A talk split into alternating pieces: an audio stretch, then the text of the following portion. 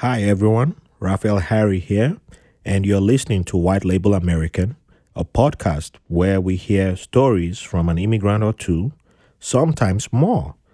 Thank you for listening and enjoy the show.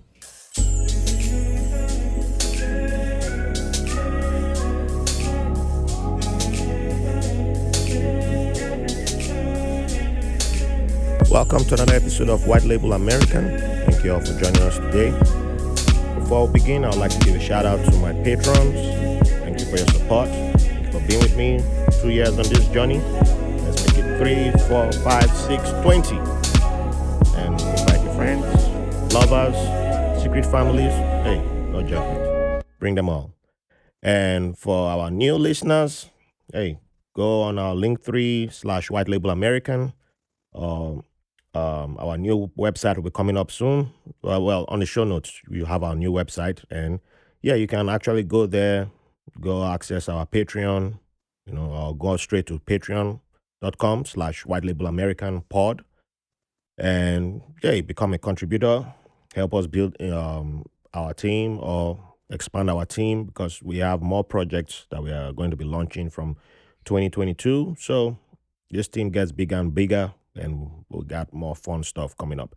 You can also get our t-shirts at vetclothing.com. You'll be supporting veterans and uh, black-owned businesses, and you'll be supporting this podcast too. We need your money, so bring it. And if you know Jeff Bezos, hey, tell him that he can also have another black bald friend here. And we, we, we don't need 100 million. We'll take 5 million or 10 million. It's all right. Okay, now enough of that. Let's dive into today's awesome guests which is a record. We have two wonderful friends. First time that we're having two wonderful people as friends, as guests, and they're in two continents, two different time zones. Never done that, so it's a record on the podcast.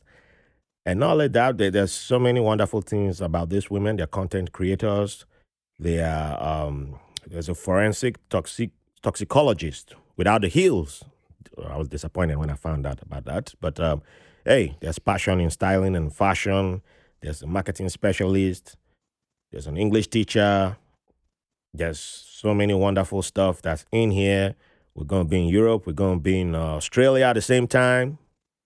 There's so much goodies in this episode that's coming that you're going to learn about today. I'm going to learn. So you're going to learn. We're going to learn. And we're going to learn having a great time. So hit that subscribe, get ready, start your engines. We're going to begin now. So, welcome on board Amanda in Melbourne and Rumbi in Prague. Thank you for joining us today. How you all doing? Hi, good. How are you? I'm doing well. I'm, I'm so honored to have you guys here. I'm, I'm so excited. Thank you for having us. Hello. Hi, Ruby. Hey. so I've um, you know we connected not too long ago, and I'd always thought about bringing you guys here, and you know, but because of distance and um, the the time differences, I was like, ah, you know, we, we don't know how. how maybe I'll wait a little bit. And then I just thought about like, hey, let's maybe I should just try asking and see. Let's see, you know. Where there's a will, there's a way, right? And ta-da, now we are here. So I'm really um, happy and I'm, I'm grateful that you guys were able to make this work. And I understand that you guys were able to sacrifice um, on your side, you know, giving me your time. And I really appreciate that. So let's dive in straight to your names. So I know I only gave your first names, but you can also dive in to your middle names and your last names. So you guys have beautiful names, and you're from a part of um, Africa that I I have a um, family that's from there. Some of my cousins. I have an aunt who married one of my uncles who lived in. Um, they lived in Maryland. Well, the, one of my cousins still in Maryland. Uh, well, actually, two of them. So yeah, and, and my aunt. So those are the first people from that part of Africa that I got to know that uh, are from your country of birth. So could you tell us about the meaning of your names and um, your places of birth? You know, and how, how it ties together. Maybe we go in al- Amanda, please alphabetical go ahead. orders. Yeah. Yeah, alpha, standard. Uh, my name is Amanda, but my Shona name, my middle name is Tafara, which means we are happy. Wow. So yeah, my brother named me that. I don't know what he was thinking because I'm Oh, sure he was not happy when I was born. Your brother. But yeah, Oh. but yeah. So and um, obviously come from Zimbabwe, uh, Harare to be specific. So that's the capital city, and I also happen to be born and raised there. So yeah, that's it in a nutshell. Um, my name is Rumbidzai Nonthokozo. Rumbidzai, it means praise God, praise, praise. God. And Nonthokozo means uh, joy. Um, and yeah, just like Amanda, I was born in the 263. We actually don't call it that, but in Zimbabwe, yes. Uh, in Harare, born, raised in Harare in South Africa, in Ghana, and back to them. So that's a bit of my story. Wow, I was not uh, expecting a name with a meaning um, praise God, because that's like my my tribal name is Oin Laifa, and amongst my tribe, a lot of names that I get tend to be like God is supreme. God, like um, my my name is nothing supersedes God, and a lot of people in my side tend to have names that are like you know God is great, God is awesome, you rely on God, and I'm I'm like, wait, is this how we always named ourselves? Because I know we don't worship when we weren't people who worship one God. It was then Christianity came because we were amongst the first to come in contact with Europeans when Europeans arrived, and then we, that's how we converted to Christianity via Catholicism first, and then Pentecostal, um, Pentecostal, um, Pentecostal. Oh, what's going on my tongue? Became Penteco- uh, Pentecostals, and then you know went full the full spectrum of Christianity, and um, we. I don't know. To me, I just feel like that just took our names to different levels. That's my way of reasoning with the names. So, because if you see other tribes in Nigeria, like the ones who I've had here, and when I started, since I started asking about the names, like um the Yoruba side, some of the names are like, oh, uh, my family used to be um, people who dealt with uh, one of my good friends from um, Instagram, uh, the um, the uh, progressive migrant. Um, his name, his family name was uh, they. His family were the guys who were um, what was it called again in English? I'm trying to recall, but they were like the mediums who interceded with between the living and the the, the dead, and so they were a guide. That's what their name translates to, being the guide Mm. of the, the living and the dead. So that was their job. And then today he's a therapist, which his practice is called the guide. so it kind of Oh, relates. nice. But yeah, so it, it's there's something like, but it, it, a lot of Yoruba names don't tend to be like God is this, you know, God is, you know, it, doesn't. Yeah, but if you see the, the those who convert to Islam, then you start seeing that their names also are like um, water, clear. And I'm like, wow, it's just so that's why I like asking about the meaning of names because it's fascinating what you get from different parts of uh, Africa or the world. Uh, It's you, you never know what you get, and it's it also shows a connection to to different places. So I wasn't, I didn't even realize that you know in, somewhere because uh, Rumbi, are, are you also China? Sorry, am I? Are you also China? Chana? Did I? Sh- That's Shona. Shona. Shona, Sorry, Shona, sorry. Shona. I, s- I just went with the Uh, English pronunciation. no, uh, well, I uh, by tribe I'm Ndebele, which is another tribe. My okay. dad is Ndebele. My Okay. mom is Shona, hence I have a Shona first name. My middle Oh. name is uh, Ndebele. The But yes, uh, I think in terms of the having a religious meaning to my name, it is because of Christianity taking deep roots in Zimbabwe. Mm. Um, my grandparents uh, on my mom's side were very involved in the church Mhm. and so on and so forth. So yeah. And uh, Amanda, you said your brother named you. Is that is that common Mm, for mm. a sibling to name a child?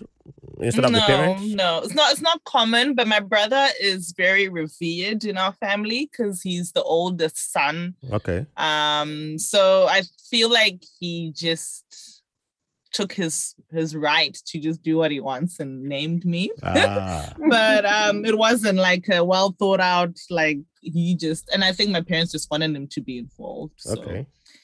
He decided. I never actually asked him why, but that's what he was happy, I guess. but I'm sure he wasn't when I started coming to like take over. But yeah, Ah, it's, not, it's not common. It's yeah, that, that is beautiful that you shared that because um, yeah, I know one one time I attended a naming ceremony. Um, I don't know if you guys do that, but we we we um a lot of us, no matter the tribe. Um, well, I know when I was in southern Nigeria, I know I remember attending naming ceremonies, uh, which was we tended to be for boys. I think for both boys and girls was after seven days after the child was born. So after uh, the child gets, if you're Catholic, um, the baptism, and um, if you weren't Catholic, then um, I think circumcision for the boys, or if I don't know if they did it for girls who got circumcised, but I know for boys it was the same day of circumcision, and then uh, they go to church, and then the the name is given, and then at home there's a party. Nigerians love creating parties for everything. It doesn't matter where- it cuts across across all tribes and uh, I think only the Muslims. I'm not, I might not really. I don't recall doing that with um, no, Muslims from the north, and uh, I don't recall what tribe the person was from that we, the, who was doing the naming ceremony. But I was a kid of I think I was closer to ten or eleven, and we were at this house, and it was kind of like a secular. Um, it, the the way they had us was a little bit like a semicircle and I was in the front row, and they went. The MC went around each person and said, "You shall call, give this child a name, the baby a name, and that's the name you call the baby." I don't know what they were thinking. So everybody had to come up with a name, and they came up to me, and you know, I had to give the baby a name. So I, luckily, I'd um, by then I already had access to the book of names that my other sister used to have. So I named the baby Moses. And they said, Why did I name baby Moses? And I think Moses is drawn from water. But I knew the meaning of Moses then. And I said the meaning of Moses. They're like, Wow. I was like, Wow. So they're like, That's what you call that baby. I don't know that child today. I, I, if I see that boy, I don't even know who the- I don't know, but that's how I named somebody Moses. but yeah, that memory just came to my mind now. so, um, you, Ruby, you called um Rumbi, you called um Harare the two six three or two two three? Yes. Two six three. 263. Yo- Well, Zimbabwe, that's our um, The Zim- country code. oh, the plus country code. So wait, Yeah, so and- Harare just claimed it on for itself too? Or No, no, no, no. I'm just saying, in terms of the country, I come Okay. from the plus 263. And then I Oh. think the area code is four for Harare, if I remember. Mm. But Oh, people okay. still use landlines. I don't think people are using landlines, but Hey, the days of landlines. Hey, that, that, Yeah, that was done. great times. Yeah. Great times. Especially if you had the them dial on the ring. Yeah, yeah. And then- oh, I forgot the number. I gotta start all over again. start again. Ring. Or tap dialing if the phone was locked. I don't know if you guys had that when you were Oh growing yes, up yes. in Nigeria, but in Zimbabwe, locking your phone was so Mhm. common. Like they wouldn't want the help or like the kids to be calling. Mm-hmm. Mhm. Yep, yep. There Tap were yeah, dialing. people did that. Yeah, and man, uh, yeah, we, we, we, we never had a phone at home, but uh, the the lengths we had to go to to befriend people who had phones, man. Oh man, you're bringing some memories that um, I don't need to blow my cover.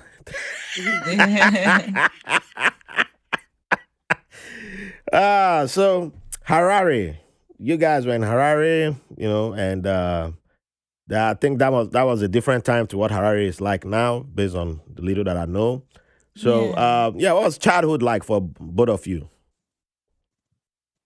I think for me, I really enjoyed my childhood. I was very lucky that obviously Zimbabwe was in a in a different space than it is now. Um, I just remember like being carefree and having all the access to stuff. So, you know, being able to go to the movies or with family or meeting up all the time or, you know, playing outside with your cousins on the weekends or friends. Like it was just typical happy childhood in terms of I'm sure for the kids growing up in Zimbabwe now, it's very different in terms of access and getting all these things. But back then, it was just, yeah, it was just a happy, safe childhood. I don't know if I should answer next. Oh, yeah, Oh, go yeah, ahead. yeah. Oh, I- I sorry. both perspectives. Oh, for me, I think it was interesting. I think of travel when I think of my childhood because, as I alluded to, we moved a couple of times. Um, and I think uh, exposure, I think that's what I think of when I think of my childhood because, you know, we lived in Ghana at a time where the return hadn't happened yet so much. Like people were still, it was still new um, and really I discovered how different we are depending on where you come from. Um, it was a good. I was. I'm very, very great, grateful for the childhood I had because it shaped me. I believe into the person I am today. I was always a more introverted person and struggled with the moves um, from place to place, unlike my brother and sister. But in retrospect, it really was an important part of my um, upbringing. So yeah, just family, a lot of family time, travel, and just yeah, doing what kids do. All right. So, with that being said, what would both of you consider your favorite childhood memories? Wow, good question. Um, probably going on family holidays or trips. My dad used to travel a lot for work, um, but within Zimbabwe, as especially. Mhm. So I feel like quite proud that I've seen like all corners of Zimbabwe, like because obviously they didn't take us along if it was a local trip. Yeah. Um, and I just really remember that distinctly because sometimes you go back to school and you'd be like, oh, we were in Masvingo, or in Mvurwi, or we were in Tsholotsho, or we were in Plumtree, all these places that like are smaller cities, smaller towns, and I guess don't ever get that um aspect of them really, really showcased, you know, being a tourist town or it's not really popular. So I think I really appreciated that now because I'm like, oh, actually those little trips were were crucial to my knowledge of Zimbabwe. Do you have any particular place that you've um that you went to that something like like any place that you went that you you had a moment that was like wow during those times? I think for me, probably always be Nyanga because my dad would then relax. And Nyanga is like a mountainous area. It's very um, hilly. It's very green. It's very, it's just lush. You know, those places you go and you can just sense life and Mhm. nature. And we would go fishing, which is so random, right? Because my totem is a fish. Uh, I don't know if in Nigeria you have totems, but we have totem. So it was like quite special that we were doing something that's like tied to us, kinship, and um, you know, when you're fishing, you actually stop and chit chat and spend the day. It's not such a quick activity. So I think that was probably always a highlight. And you, Ru- Rumbi? Oh, for me, definitely, I think time spent with cousins at my grandparents' place. Um, my mom, especially, comes from a really large family, and we, in total, we were about 30 odd uh, cousins from my mom's side. Wow. So we would go to my grandparents' place, and you'd be so excited to see each other. And there were way too many of us. I mean, not all 30 of us went at one time, but a whole bunch of us went at one time. And, you know, sleeping on the floor in my grandparents' uh, living room. And my grandfather used to buy us freezers. Freezers are these like cool drinks in plastics that you freeze and then you like suck on them, like really typical for kids. Um, I think lots of places Ah, have a version yeah. of that. Mm. Um, and my gra- granddad would be like, "Oh, let me go buy freezers for my grandchildren," but like meanwhile, he's the one t- taking them down, like you know. But and you know, we used to have like story time with my grand. My granddad would fall asleep, um, and, and he'd always wake up just as we said "Amen" after prayer. So like you know, it was just funny, just those memories of like um, family and um, being together because it wasn't too long and then we all started being dispersed and all over the world and those at least we have those memories like we had that time and that uh, to share together as cousins Wow. So um, when Amanda said her totem is a fish, um, my my tribe, the just uh, we're riverine people, uh, mostly, and uh, yeah, we, we um, fishing is a big thing for us. So although I'm not Mm. big on eating fresh fish, which I inherited from uh, someone, and, uh, yeah, I will find out as an adult because they used to beat me as a kid when I wasn't eating fresh fish. but um, yeah, it's uh so when you when you said that I was I was laughing because like even my um my state back home in Nigeria is um the the, the flag has a dolphin and uh, a shark. And um, Mm. there's some some p- parts is like crocodiles. Uh, some people have crocodiles. That's like my, my village. It's not uh, my village. Sacred animal. It's a monitor lizard, but um, if you go to like Nembe, which is right by the Atlantic Ocean, um, a dolphin is a, is a sacred animal there, and then across on uh, um, uh, Bonny, Bonny is the they both are like huge oil, um, gas places. Um, Bonny has um, um, sharks. Yeah, I, I- I think all sharks are like sacred, but you, you can they, they do some yeah they do some silly tricks the fishermen there because if this one catches the shark they'll pass it on to the other guy who's from whose dolphin is sacred and if those guys catch dolphin they'll pass it on to Bonny so they, they exchange and then yeah so each one can get away with killing but if the Bonny if the Nembe guy kills a dolphin by mistake they have to give the full burial Oof. and uh, yeah, so Oh. the, uh, same thing with like monitor lizard in my village. If you, yeah, if you, yeah, Mm. monitor lizards come in and they, they have a feast. Like they, if you have a poultry, they come in and steal your, your the chicken eggs and all that. You, you, you can't, you're not allowed to touch them. Hmm. Uh, Yeah. So, but it's they're, they're still aquatic because if you've seen them swimming, they're very good swimmers. They, they, their head is always out of the water and they're swimming and yeah. So. Uh, yeah, but um, there are a lot of fisher people, um, fishing people in our, our areas, um, men, women, very strong. So that's why the oil, um, the pollutions that we get from crude oil is uh, very devastating in our Yeah. lands because we, we produce like 40, like my home state produces like 40% of Nigeria's crude oil. So yeah, a lot of our fishing lands, fishing rivers and our farming lands are literally gone thanks to the wealth of the, the country. yeah. But yeah, so the totem fish, yeah, we, it's it's a big thing for for my people. But I love smoked fish though. If you if you smoked fish, yeah, I can eat that. Fresh, yeah, miss me with that. yeah. So you two have been friends for a while. Um, how did that journey begin? You know, how did that get started? Because uh, Rumbi, you moved around a lot during your Yes. childhood, and Yes. um, Amanda did not. Uh, you you were within Zimbabwe, Also in Zimbabwe. so Yeah. yeah. How did you two become friends?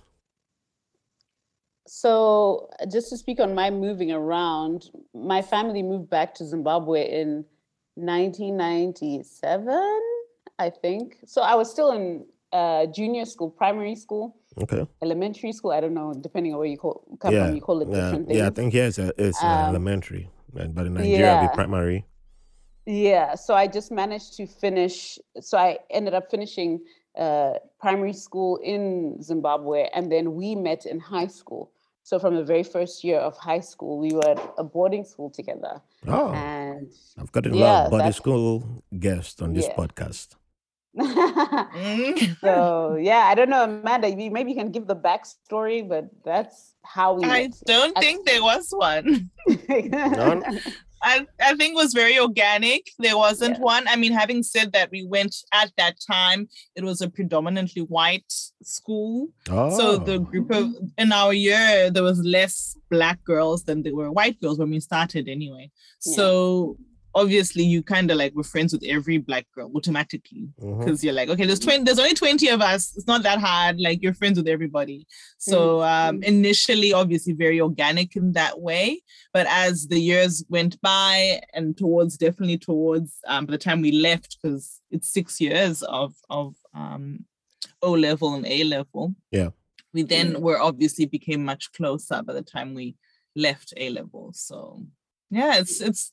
I think people are always waiting for some grand Aha story. moment. um, Mm. but no, very organic, you know, girl meets girl and you know just gets along and takes it from there and obviously friendships take work and take communication and all that and ours has been just the same so then since 2007 early 2007 uh, we've then become well predominantly a long distance friendship Okay, hold on, hold, hold, we, we, we'll get to long distance. Before long distance, yeah, you already caught my interest with a few things. So we, we yeah, there's no grand superhero origin story there. But I'm still gonna make it grand. We're gonna come back there. Mm-hmm. so in boarding school, were you guys in the same hostel or how, how did your boarding school work? Oh, it mm. changed per year. Oh, yeah. Around. Like okay. you wouldn't have a same. So in in our first year, we were like 12 in a dorm. How many were we? I don't even remember. It was something like 12 or 16, something in one mm-hmm. dormitory. Um, I don't know if we shared a dorm in our in Form One together. No. No, we didn't. And maybe not even Form Two. I think it was Form Three when we actually shared a room. We had a room of mm. three or four. Three. Mm. I think it was a room of three. Um, so as each year progresses, you can tell the rooms are getting smaller. So oh. um, yeah, yeah. So it, it changed. You always were changing. There wasn't one set room or partner or dorm mate that you stayed with. It it changed often. Oh, mm. Fascinating. So overall, what was your um, for both of you? What was your b- boarding school experience like? I've asked this question because I've had multiple boarding school guests on the podcast um, in Nigeria, mm. Kenya, Ghana. Um, I'm fam- familiar with boarding schools in Nigeria. Um, I was a day student, but I had friends in boarding school. We knew what went down. We knew the good, the bad, and the ugly. Uh, but I know for um, on the girls' side, for women, it's uh, a little bit different from from the boys. But it doesn't mean the ugliness still wasn't there. So, oh, thousand uh, percent. yeah. So, it, but you, you so you, up, you guys tell me what was it? What was your experience like? Because some people have said it was glorious. I don't know if you know, I know some people don't want to say what theirs was like. Really, I know one or two didn't want to say it, but I was like, that's fine if you just want to glorify it. It's okay. But yeah, so yeah, in your own words, what was your boarding school experience like? Especially for someone, for people who were in a predominantly white school. I don't think I've had anybody with uh, such a, an experience on the podcast. So yeah, I think you guys might be the first. Um, well, for me, I didn't I didn't move around countries like Rumbi did, but I certainly moved around schools within Zimbabwe, primary schools. Okay. So, um, so for me, boarding was like a nice time to just be stable. Like, you know what I mean? Like the whole six years I was at the same school. I didn't move around to high schools. So I found it quite welcoming. I also only have uh, male siblings. So this was my whole interaction with females. yeah. you know, I got all male at home and then all female at school. So I actually really enjoyed high school. Um, awkward time of course you're trying to discover yourself and see your your place in the world so to speak but generally it was a positive experience for me but i'm also academically inclined so i guess when you're top of the class you're like ah everything's good. You know, you don't really notice all the other things because you're like, well, I'm doing what I came here to do. So, I don't know about y'all. Um, but I mean, definitely, I mean, it's the typical things, right? You know, you, your first crashes, your people bullying you, your everything. But I always got that sense of community. And still now, like when we meet people from our high school, we'll still like, you know, have, grab a coffee or chit chat as if as if you've known them and then you realize oh wow i haven't seen you in like 20 years or whatever. Mm. but that mm. sense of community has always been there. Somehow they instilled that in us where you kind of have this common we suffered you know we know what we went through. Those two minute showers those cold because where the high school is is very cold. Yeah. Those cold mornings wow. you know? So it's like you i don't know it's like it ties you for life. I don't know. Yep for sure for sure. And I think uh, for me, um, I think because I had moved around so much, as Amanda alluded to, you you crave just that place to just be. Mm. But I was a nerd too, um, and I used to read a lot of books, and I really got into books about boarding school, um, and I also like books like the famous five and the idea of like living with friends and like experiencing life together. Mm, oh, famous So, five. I've heard of that. I in a long knew time. I wanted to do it like from the get go that boarding school was for me. My sister did not. She was she's older. She did not go to boarding school, but I was adamant that I wanted that experience and come through the bad times, the injustices we felt, and the whatever. Like I wouldn't trade it for the world. Best experience, best. Um, I loved it. I think I just got to flourish and you know be in my own little world within boarding school, which is weird, but like I did. So yeah, I don't know. It was just it was good. It was good. Yeah. Awesome. Two quick questions on on your um, boarding school experiences. Um, were your teachers mostly white? Well, Zimbabwe went through a transition at that time. Obviously, Mm. if you know a bit about Zimbabwe's history, that's around the peak time of when we had our land reform. Yeah. So when we started, okay. it was definitely the Yes, the, yeah. the the look of the school when we started to when we finished would be would have been different. I think when we started, it was predominantly white teachers and white students, but towards the end, like six years later, uh, there would have been a shift purely because a lot of white people did dis- um, leave Zimbabwe. So, uh, yeah, I would say definitely more white when we started, or traditionally, it was a more Mm. white school. Okay. Well, and, um, the the school. So, is this school considered a private school or uh, government school? Or how, how how does your system work over there? It's a it's a private school. Okay. So it's it's it's not government Okay. a government school. Yeah, because in in Nigeria there's some federal owned um, schools that are like some of the hi- highest rated. They're, they're they're highly rated, even more than private schools. But um, like to get in there, it's like mm, you, you're literally fighting to get in there. Uh, if you have the top, the best connections before you can get in there, and uh, yeah, but they're all boarding schools. Yeah, so that just crossed my mind. So just let me check and see if you guys have something similar over there too. I think Kenya has um, some. I think someone had men- mentioned Kenya having some schools like that, but I know there are lots of private boarding schools too. At the same time. All right. So before we jump into you guys moving out of Zimbabwe, we shall take a quick break, and when we come back, we're going to take the podcast out of the continent and move to continents. Hi, everyone. We've made it two years, and who would have thought so? So let's go further and make it three, make it four, make it five, make it six. Who knows? 20. But we can't do this without your support. So join us on Patreon at patreon.com slash white label American POD pod or linktree.com slash white label American.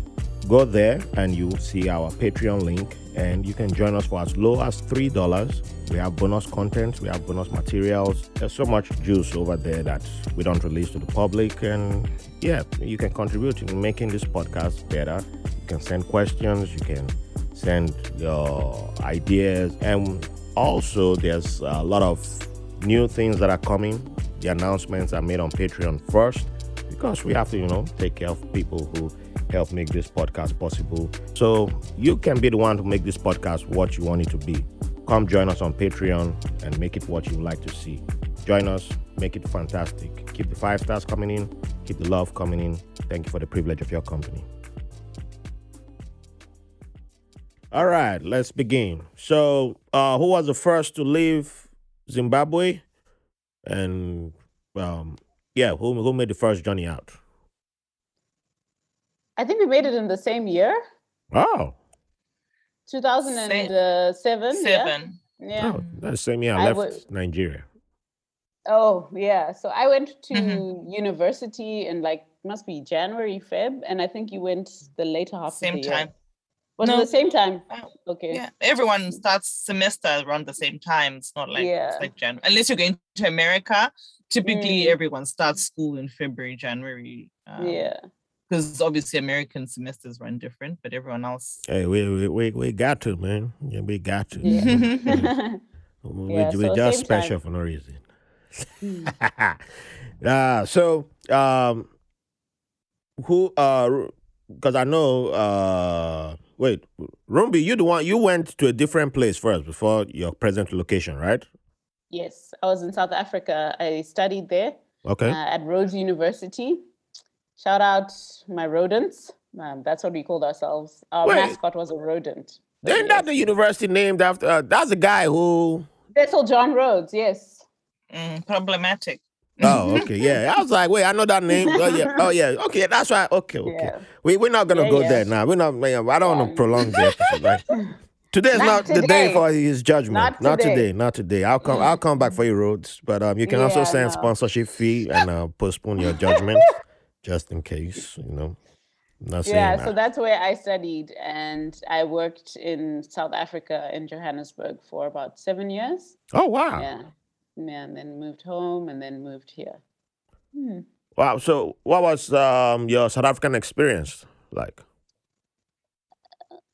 I, I don't know how to answer that because I think it was what I needed to do in, at the time, if that Mhm. makes sense. It made sense. It's a neighboring country to Zimbabwe.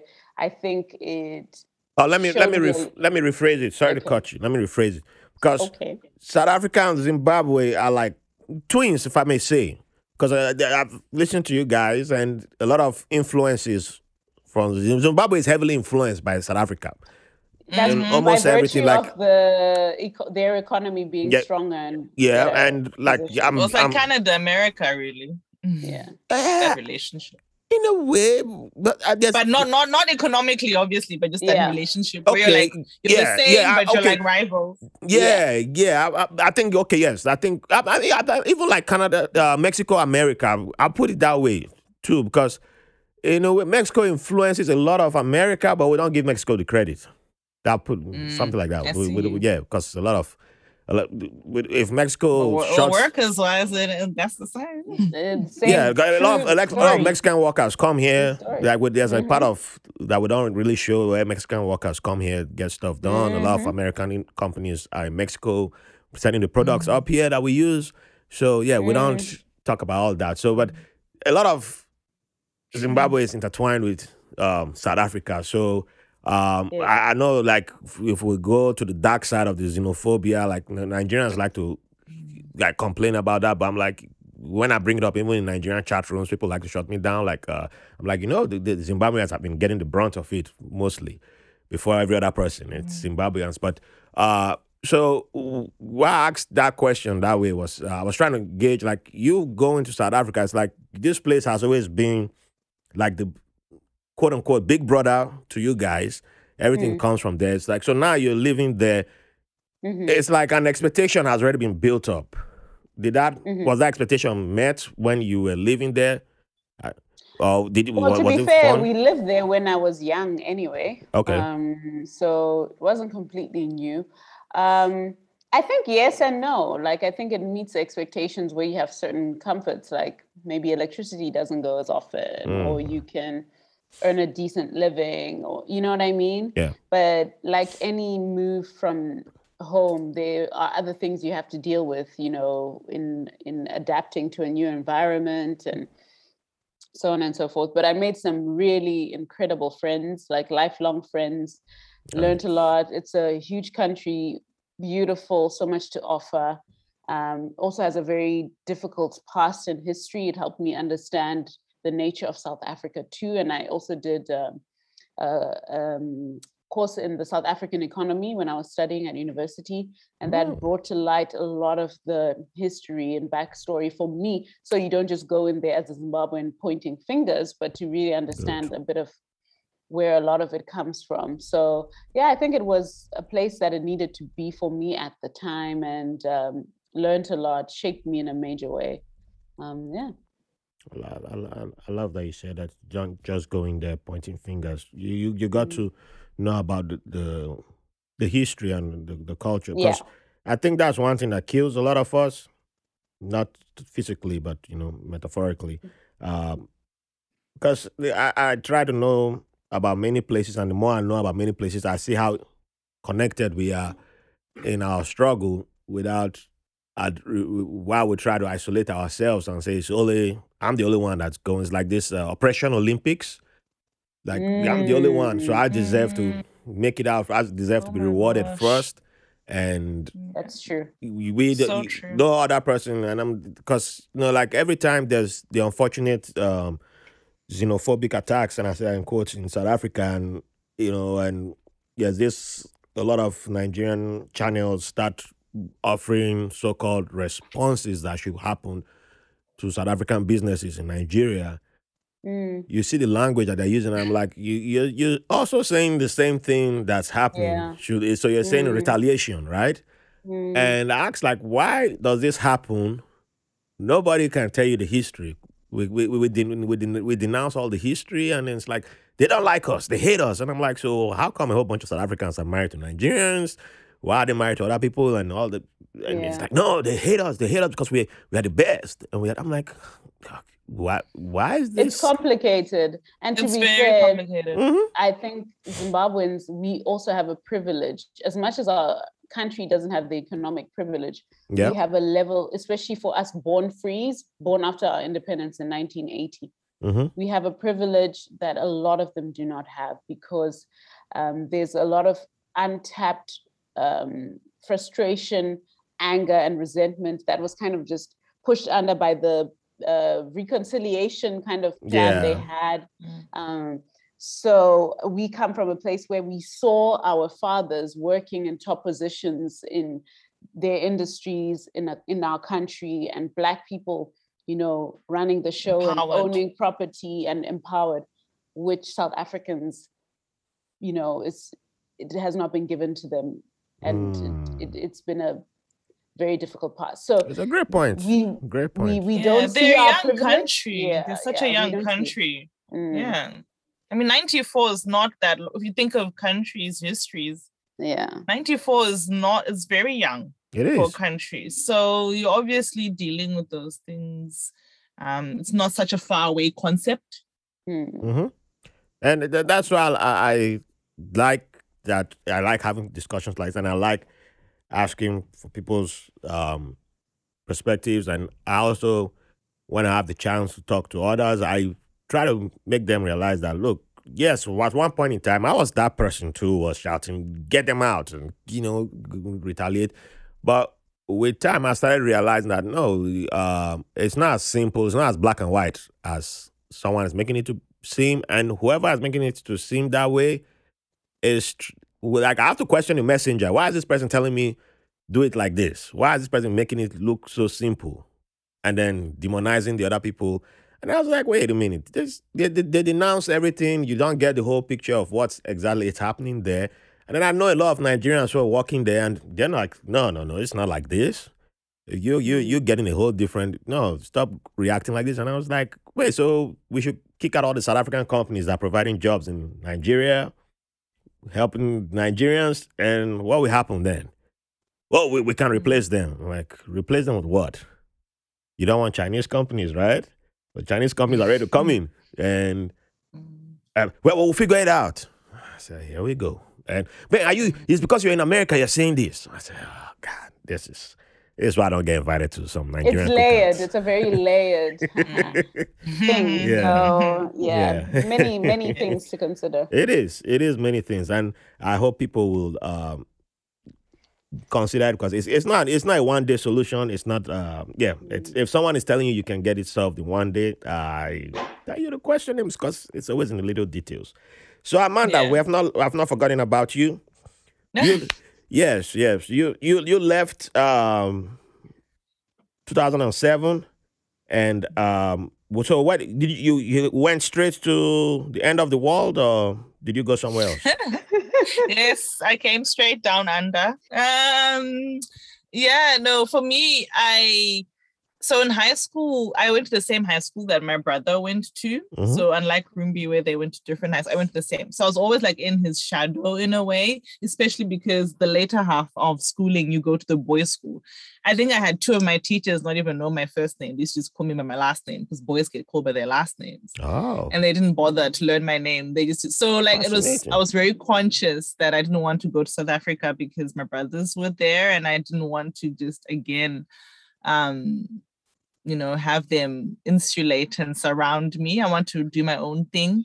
So luckily, yeah, I want to be independent, you know. So uh, luckily I uh could come to Australia. Like my dad was um was fine with me coming to Australia.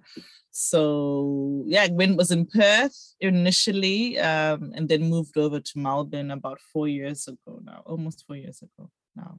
Wait, So, so, just been in the two cities. Your dad was cool with you going to the end of the world. Mm, Wow. he was very open-minded. I don't know how I tricked him or Yeah. what I, or maybe he just Yeah, saw we- he just saw the potential. I mean, having said that, a lot of aunts were like, and if you know in a typical patriarchal African society, they were like, she's going so far, she's Yeah. a girl. I, I was switching into that patri- you know, patriarchal mode. I just switched so- back into that. Like, what? so- you mean you allowed your daughter to?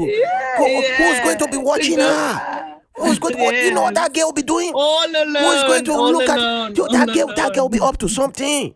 Who- We Yeah. need people eyes to be around her. Yeah, that- that- that's how- that's how some Nigerian families will be sounding like, So- like you know, the boy can go, Yeah, the boy well, can go. That's fine, it's fine. You know, the boy can go. Yes, Yeah. don't worry. Zimbabwean families are exactly the same, and they, Nobody cares about the boy, like, uh, the, uh, the go. speeches were numerous, but like at the end of the day, he was he was trusting enough and open-minded enough to to let me give it a go. I, I love to hear that. I love to hear that. Wow. So why why Perth exactly? Yeah. Why why did you pick Perth of all places? I actually picked my university based on the degrees they were offering. So I was one of those geeks that was like, this is the one that's the best for this. So, you know, um, it just so happened to then be in Perth. It wasn't like, so I, I did it the other way around because I didn't know. Australia to me was all the same. So it doesn't matter if I'm living in one city or I knew I didn't want to be in Sydney because I just heard it's so big and so, and I just thought coming from Harare, like is, when you compare to Sydney, such a small city.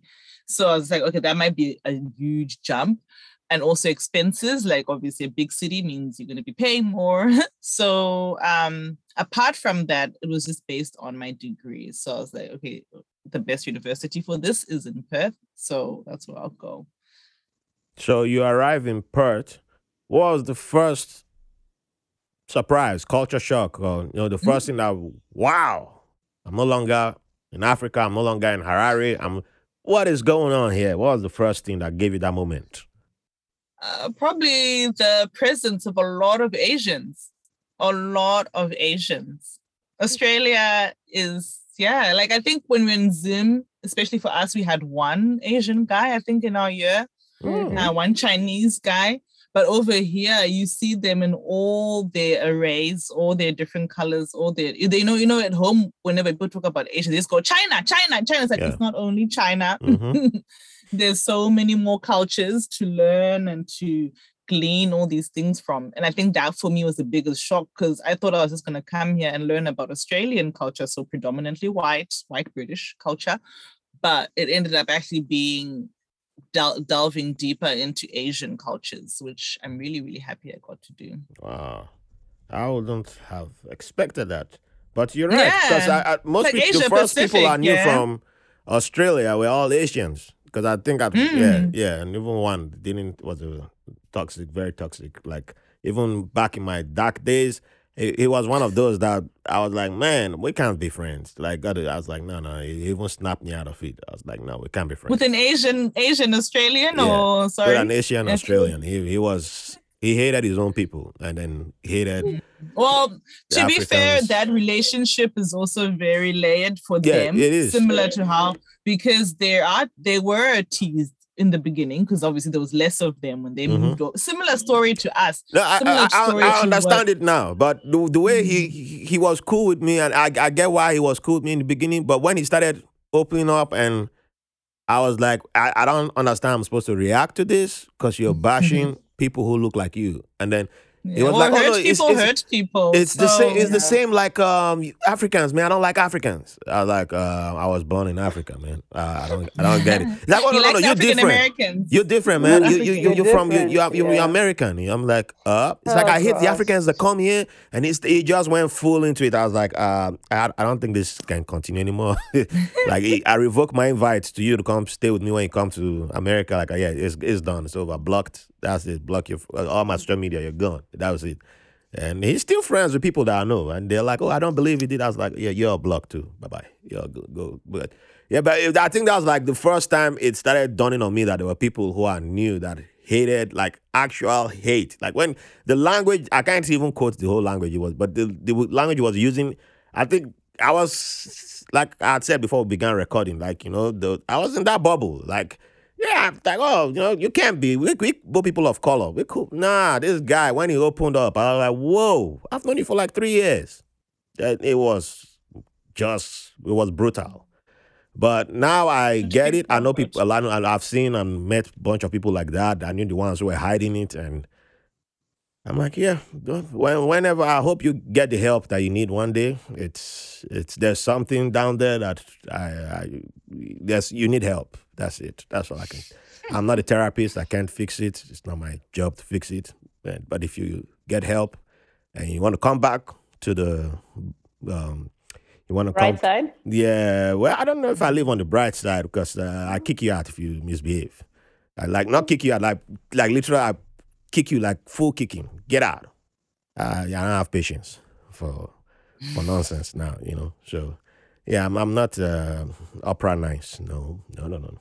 I'm Whoopi Goldberg um, brutality. no, no, no. But we don't, we don't need to go there. But yeah, so I, I think that was kind of an eye opener for me. Um, which like don't just jump into oh everybody Australian that you just meet like oh yeah yeah, and then the person was like my Australian sister today. She's um Australian Colombian, and who knew that that's the person I'll be closest to. And yeah, so it's it's fascinating how it ends up working. But yeah. Yeah, yeah. Australia is definitely a melting pot of different cultures, and Mhm. there's a lot of people from everywhere. Yeah. Yeah. So, uh, back to Rumbi. You go from South Africa. You you you, you was moving, man. You was moving. You mo- you Yeah. you right from the beginning. You was. Yeah, you sure your name didn't mean mover or you know uh, explorer or something? Because golly, No. this woman been moving. So you go South Africa. I'm trying to keep up now. South Africa, return back Zimbabwe, and then when did you decide this is it?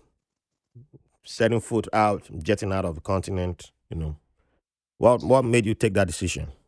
Well, I knew I wanted to leave regardless, and I thought I would study, um, and that didn't pan out as I had intended.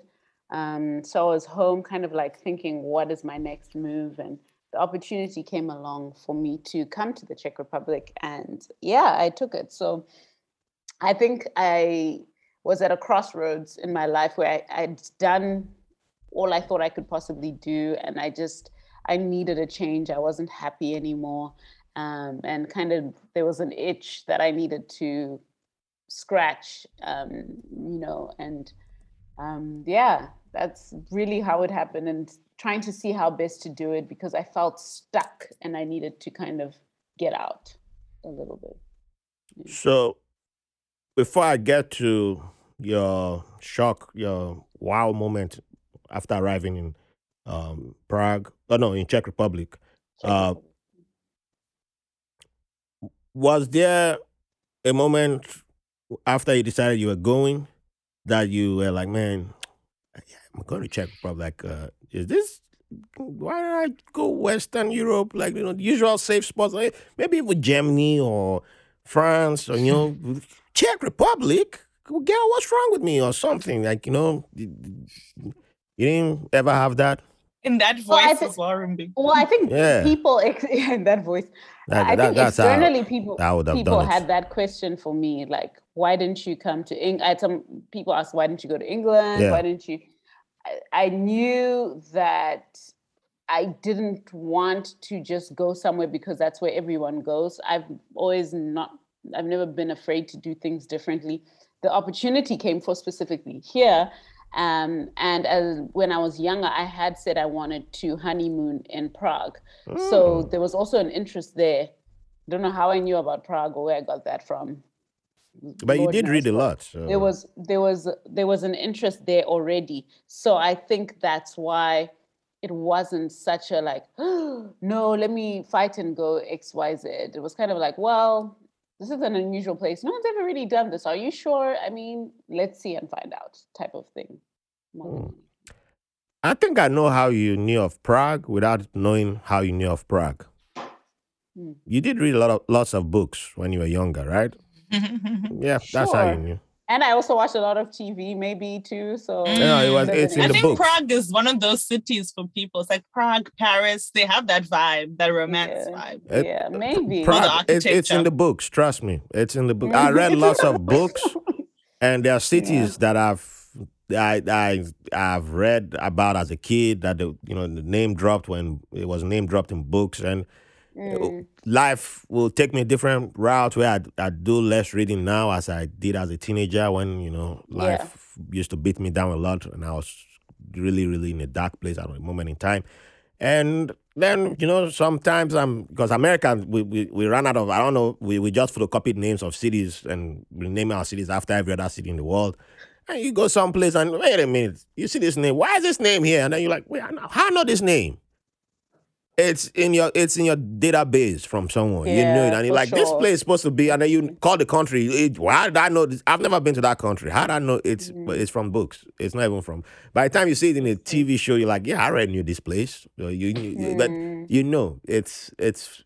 I, there are so many books that I've read that uh, sorry that I read as a kid that I can't even tell you the titles. I can't even tell you. I but but one like now sometimes I do books on Audible, and sometimes I mistakenly get the books that I've read as a kid, and I'm like, why is it this guy gonna do this? This guy, I'm like, wait a minute, why am I? I know this book. Yeah, it's Yeah. I'm like I wasted my my credits on this, and then yeah. So I, I, yeah, it's it's from it's something which probably you had deposited in your brain and you didn't you, you didn't even realize it. So And I think I guess it's one of those things you you manifest. They say it's kind Yeah. of like you want to be somewhere and then you manifest and you think you're gonna do X, but it leads you to this manifestation and you don't even realize that you had manifested when you said you wanted. It's yeah, life is life Mm. is special like that. See, I, I wish I, I knew people like you guys back, uh, you know, back in the days when I was like, I'm gonna be traveling and doing some crazy adventures, and then I was like, uh, but what if I do all this traveling? I won't be able to buy a house, and I won't be able to. I won't be able to. Um, I won't, I won't, yeah, but- yeah, I, because that, at one point in time I had that itch, and I had this. Yeah, like, I'm gonna do this, and I'm like, ah, but you know what? Maybe somebody should come with me, and yeah, and then Mhm. yeah. But I, I really wish that yeah, I, I'm a, I, I love that you you made it happen, and you went to Czech Republic because oh, I, I could I could imagine myself back then trying to do some of my trips, and somebody like, what you want to go? Where you want to go again? Ain't no black people there. Now, now I know better. But then it was like, ain't no black. Why, why, why you want to go there? Why- Mm. Like, yeah.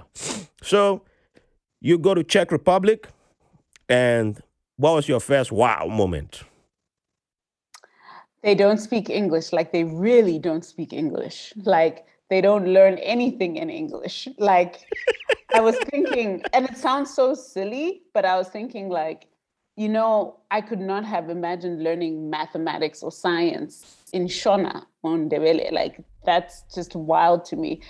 But it showed me really how Western washed, if I can mm-hmm. call it that, our society is, and we think everything revolves around the English speaking Yeah. and it's really like oh there's whole worlds functioning without you know that influence. Um, i was also amazed at how green and how beautiful it was because you hear of central europe. I don't know what you think but it's not at least for me i didn't really think it was going to be so scenic and such a variation they've got you know. They don't really call it mountain they say they have hills because they're not very high but like you have hills and then you have some lakes and it's i was taken aback by how beautiful it was. And also how how what what's the word sporty people are like they're very in their leisure time they go ride bikes they go hiking they like that's life to them they go for walks Yeah. uh, amanda and i have inside joke about walking just you know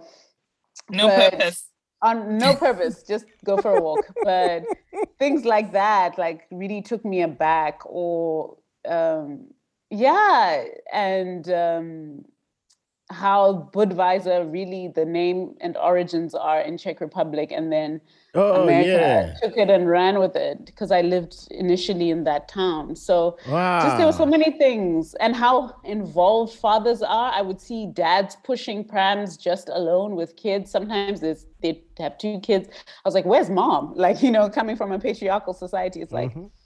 you know, so there were a lot of random things that I was just like taken aback by. And it humbled me to be like, you know, your perspective and view of the world is very limited. You need to open it up always. Yeah. Mm. Oh, shit, this this is why I I'm glad that i uh, evolved the the guests that I bring to the podcast and we get to hear people's experiences and you know and learn because yeah Budweiser yeah I be judging Budweiser every time I see Budweiser like man I, I'm I'm not messing with this beer man this beer is nah it's not beer Trust me, the original is not that uh, watered down. I don't know what. I don't know. They're very proud of their beer here and many other things. They're also proud of things outside of just being known for beer. Mhm. Um, um, but trust me, that yeah, it's not the same. Yeah, and uh, when you mentioned the sporty side of things, uh, I think that's the reason why I can't uh, officially move to Europe. Well, unofficially move. I can't say officially, unofficially, because I was um, ready to quit America if Trump had won re-election. Because uh, yeah, it wouldn't have been safe for a black person like me, and most especially like well, I would have been able to survive as a black dude. Um, but uh, my ex-military, yeah, there, there's certain ways I would have survived. But if I was single, no, not a dad, yes, it would be it would have been a lot easier. Uh, but now that I have a daughter, it changes what I have to um, the, the lengths I'm willing to go, and I have to think about my daughter first and what kind of world she has to grow up in. So. Yeah. I was willing to move because my missus is from Germany and uh, northwestern part. And every time I come to Germany, it's like, ah, man, those people love bicycles, man. I go to Amsterdam, everybody riding bicycles. I'm like, God, I don't know how to ride a bicycle. You know, I- y'all, y'all gonna make someone have to learn how to ride a bicycle and then can't go anywhere. But I'm that's that's the reason why I love New York. You know, everybody walks here. You can walk wherever, Yeah. you know, and I'm I'm fine with that. You know, back in the days when I couldn't afford a bus fare, hey, we're gonna walk. That's it. So Yeah. easy for me to adapt to that. But yeah. uh, yeah, well, bicycle, like, come on. Now they've changed my street. They just upgraded my street now. It's a one way street, bicycle lane. We're finally catching up. And yeah, Europe is like, oh, man, y'all, y'all Yeah. love, y'all love spotty stuff there. Yeah, they do. They Um, really I, do. I, I would have, um, yeah, I probably would have had eight packs by now. I still have my one pack, so it's still good. Funny thing is, they don't necessarily have eight packs. No, I uh, know, I know, but I'm saying me, I would have had eight packs by now if I Oh, was in you Europe. yourself, yeah, yes. yeah, Mhm. but um, Sure. Yeah, ma- maybe the beer would have countered it too. Who knows? But we'll leave Yeah, that. That, that, that is a science experiment to be found out later on. But uh, Mm. yeah, but I, I do love all that. Every, every time I'm in Europe, and um, I still plan on coming to Central Europe. I haven't been to Central Europe yet. I've flown over it, and uh, yeah, it's something that now that my daughter is getting older and she's cool with chilling with her grandparents, I can go dump her there. Bye. And I'm free to go on my tour and can begin. Maybe I'll learn how to ride a bicycle. I use the what they call it, the, the moped, the motor, moped. scooter? This, mm, no, well, the one, Motorbike? The one you stand on. I, I don't do motorbikes. Scooter. Yeah, it's like a scooter. Is that called a scooter? The The one, that when you stand. yeah, that you stand on. I don't think it's not a scooter. Wow. I don't know what the name. I thought, sc- It is a scooter. No. No? No scooter. You can yeah, I thought scooter you sit on. There's ones where you can Like- stand. Oh, like a I thought push scooter is like a Vespa too. like a like a moped or something. Yeah, Oh. something of a. oh well, I, I guess I, I'm- would still call it a scooter. I, I feel I feel really old. I think now. it's moped. Jeez. Times times have changed. I'm I'm really old. Jesus. Anyway, let's uh move on from making Czech Republic look so sexy to you know the tourists. Their tourism industry can't pay me to, you know. Uh, Oh, one quick question. Um, when you were both of you were moving out of the continent, do you remember the airlines that you took? To come to Australia or Yeah, your airline for when you moved to Perth and your uh, and Rumbi's airline that she took to Czech Republic. I'm asking this question because we have all of us who came to America have an airline that the, brought the majority of people to, towards America. So if it's that same airline, they owe me money. They owe me money. Come sponsor this podcast too. I'm trying to get money. but I'm just curious to see what airline, if you remember the airlines that you guys took to um, Czech Republic and um, and Australia. Uh, my very first flight to Australia was British. There's a little British Airways that goes from Harare to Johannesburg. And then Johannesburg to Perth would have been, I'm sure it wasn't. No, South African Airways. Yeah. Wow. Okay. Mine, I think, was uh, Etihad or Emirates. I think it was Emirates. Oh, okay. Yeah. Okay. It's, it's not I'm the not airline. They, sure. they got they escaped this time. So uh, wait, how, how long was the flight from um, South Africa to to Perth? I think it's like a 13 hour flight. Oh, not bad. Hmm. Oh, From Johannesburg to Perth. Yeah. Yeah, from Johannesburg. Yeah, I was. I don't know. I was feeling like it might be way longer than that. I'm just wondering how many movies will I watch? Wait, But that's like the most expensive one now because it's direct. So a lot of people now just go with Emirates. So you go Zimbabwe, Harare, sorry, to Dubai, Dubai to Perth because that's cheaper. oh, wait. I'm, I'm trying to picture you the, go up the map. And then yeah, come back down. Go Yeah. up, come back down. isn't that longer? Instead of instead of just going, well, yeah, it is, but that's why it's cheaper. So wait, from Dubai, you fly direct to To Perth, yeah. to Perth. Dubai flies Oh. directly to Uh, well, anyway, wherever you go to in Australia. So let's say Perth. Uh, you in, where where are you now in Australia? I'm in uh, Mel- Melbourne. Melbourne. Okay, so from Mm. Dubai to Melbourne, how long is, that? Ooh, that's much longer. So Dubai to Perth, I think it's like 11. Then Dubai to Melbourne is like 15 Eleven and fifteen. further, further down. Ooh. I've never. I think the longest flight I've flown Yeah. was when I was in the military. I moved, I flew from Norfolk to Manama, Bahrain, and the only reason why that flight was ridiculously long, I think, it was almost twenty four hours. But what made it long was because you we, we had to stop at like multiple countries, drop people off, and then Stop. Yeah. mm. so you know, Yeah. Uber would I think my longest has been 17, Rio de Janeiro um, and Dubai. Oh That's a long goodness. flight. You like wake up and you're like, uh, I'm still in. Yeah. It's I don't know if I can, because I, I I don't normally sleep on the plane. I just watch all the movies I know I'm not gonna watch. I'm not gonna pay money to see, and then I can criticize them or make fun of the people who like hardcore fans of those movies. So I use that a long plane flight. My long flights, for now, then usually I think the longest like seven, eight hours or nine hours I normally do. So I just catch up on all the movies. Ah, these are the movies you guys are talking about. All right, I'm I'm ready now. As soon as I land, guess what? I'm in town. I'm gonna talk trash about your movie. Now I'm I'm I'm not gonna talk trash about anybody's movie before somebody says, "Oh, this is why. This is why you don't like Batman." I'm like, "Oh, here we go." You know, we go Batman fans, insufferable people. But we're not talking about Batman. But anyway, now let's move on to your professional lives. So, who shall we start with? Um, let's start with our forensic toxicologist. Bring back the heels, please. Can I start a petition to bring back the heels? No? What is the bring back the heels thing? What's that petition? Because in my bio, like you know, on CSI, they like wear oh yes, yeah, yeah. Oh, okay. I was like, why does he keep which going is about the, the it's it's, a, it's like a joke because obviously working in the lab you, Yeah. You can't. Yeah, yeah. Yeah. Now, as, when I read it in the bio, I was like, "Oh, that, that- that's that's true." I was like, "Yeah, that's one of those things that I've, I do I do notice in television shows and movies. Like, Mm. how the hell you doing this hear- job?" And you know, the first Mm. time a friend mentioned that, like, I, yeah, I was like, "Oh, wait, you do you you're doing all this, and this is how you dress," and they're like, "Wow," what? and then I was like, "Oh, that's a movie. That that's why you know it's that's how you know it's a Mm. movie." Glamour, glamorizing Yeah. jobs. Yeah. Yeah, because yeah, um, and then you meet the people who do it in real life. They're like, yeah, if you're not wearing the sneakers, like, oh, yeah, I'm like, okay. So, but since I saw it now, I can't stop saying bring back the heels. But um, yeah. don't don't beat me up. don't come after me and say how dare you people. But no, so um, how um did did you get to practice being a forensic toxicologist while in um in, in, in Czech Republic or was that only on the African continent? Oh, in Australia, in Australia. Oh, sorry, in Um, Australia. I mean, um,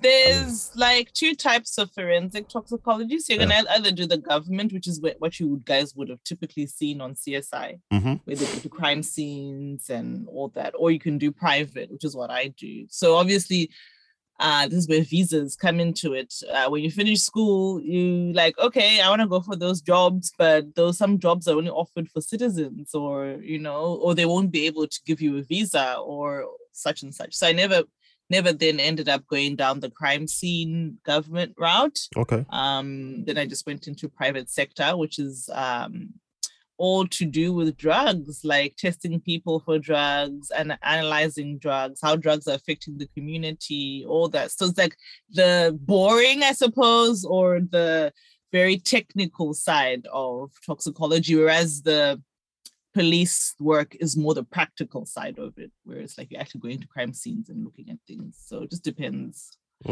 Mm. me, the choice was already made. Being Zimbabwean in Australia with not being a citizen, it was like, well, you're not going to do that because you have to work with the government, and government jobs are only offered to citizens. Your citizens. So that decision was pretty much taken out of my hands uh, in terms Oh. of career. I could have become a citizen. Well, now I'm a citizen. I could have circled back. But the time you go into private sector, it's like you work a certain way. So You've eaten the forbidden fruit. That's what you mean. Yeah, like, well, over here, actually, the forbidden. actually, yeah, in Australia, the government jobs are the forbidden fruit because they are much slower.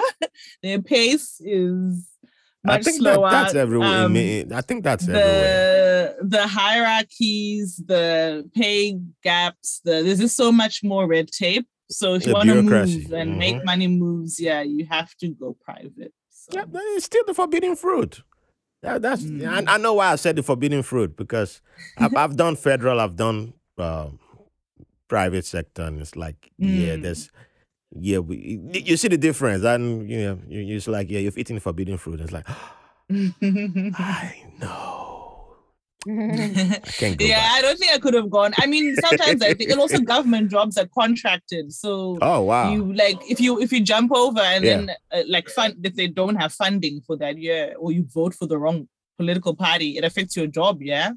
So Mm. then I didn't want to have that risk again being Zimbabwean. You don't want to be. I, like, I, "Oh, I, yeah, I would have thought for that a job like yours would have been um what's the word I'm looking for?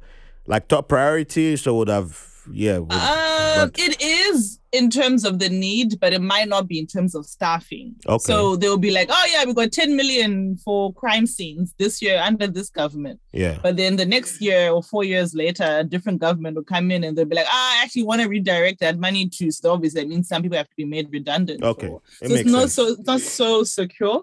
So it usually is tied to at the most, I think it's like 18, 24 month contracts. And I didn't want that for my life, like every two years worrying if yeah. I'm gonna have my job or not. So I just private. I actually private worked well for non-citizens, which is what I started. as. All right. So um jumping over to Czech Republic.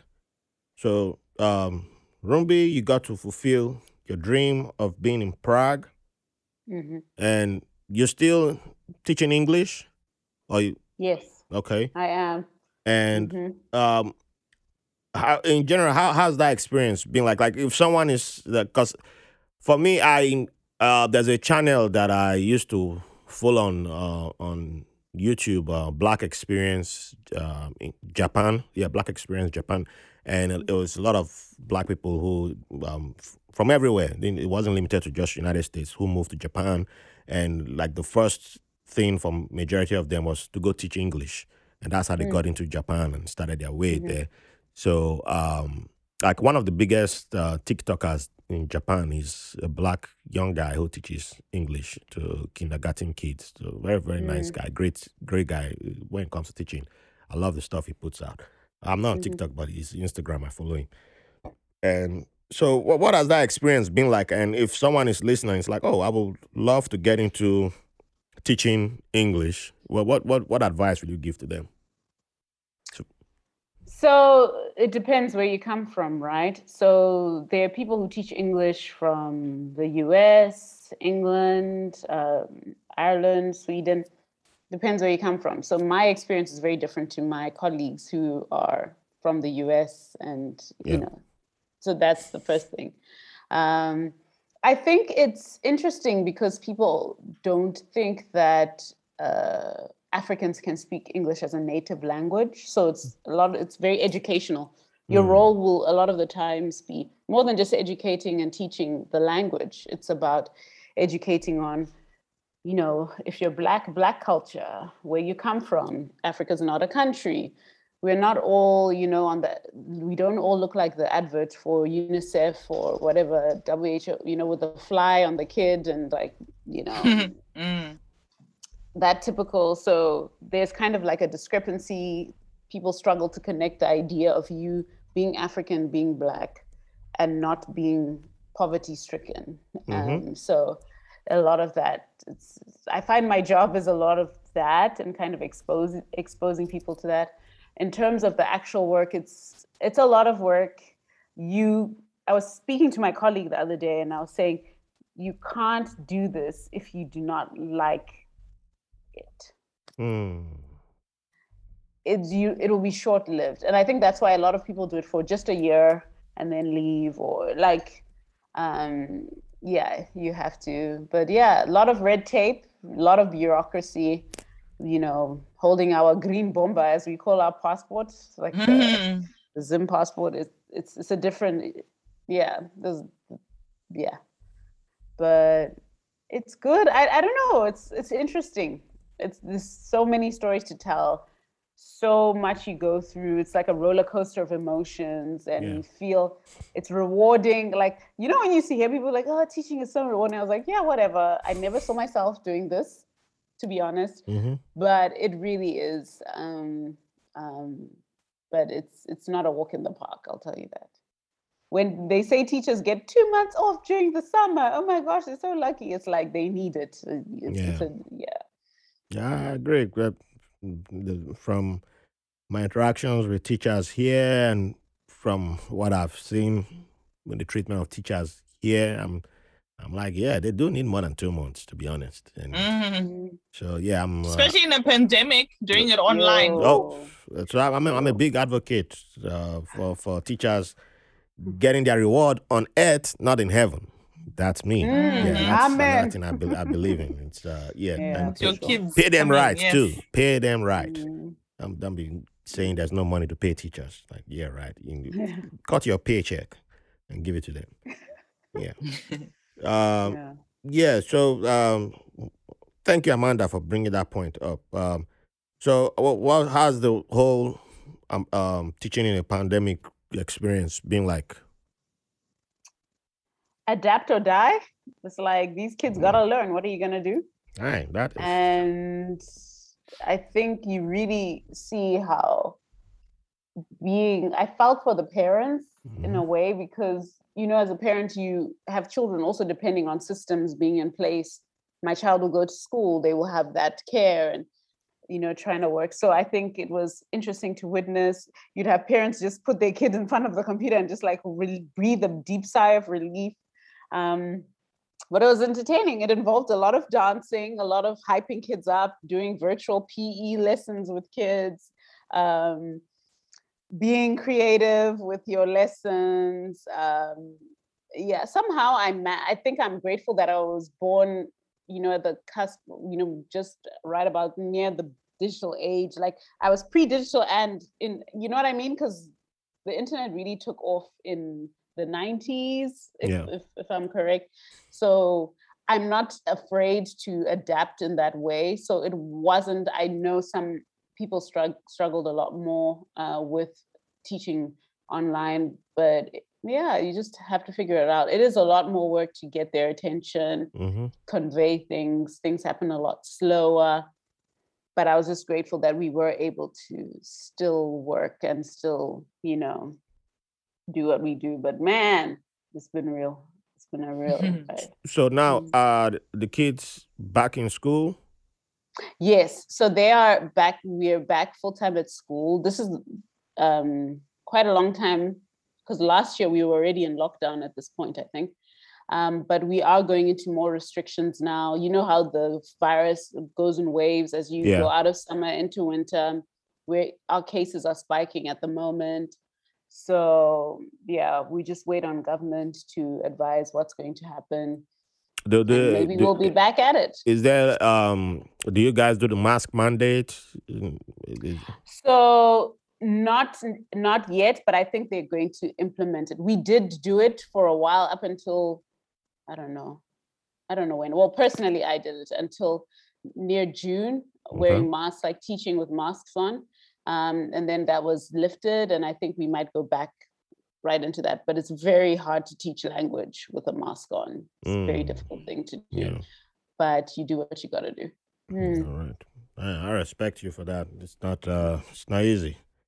It's mm. not easy, but uh, hey, if I if I could start a career right now, it's teaching.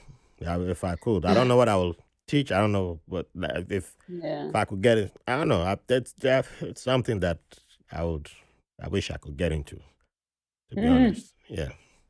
So, um, part of your lives is not just all about work. You guys are also um, there's intercultural, interracial marriage, and uh, dealing with the pandemic, dealing with being outside of the um, country and continent of your birth. Uh, how do you guys relax? You know, how do you find time to relax, and what do you do for relaxation? I'm not yet Yes. married. I'm Uh, engaged. interracial relationship. yes. Okay, Mhm. engaged, and congratulations on your en- engagement. Thank you. Thank you. And so, how do you And find time to relax? And um, yeah, and what do you do for relaxation? Mm. I do a lot of different a lot. I- things. I wanna learn. I wanna know. Um, but probably my top three are obviously watching um some series or a movie. Remember, Insecure. We, we got Starting this. Sunday. girl, girl, Sorry. girl. You see, so there we go.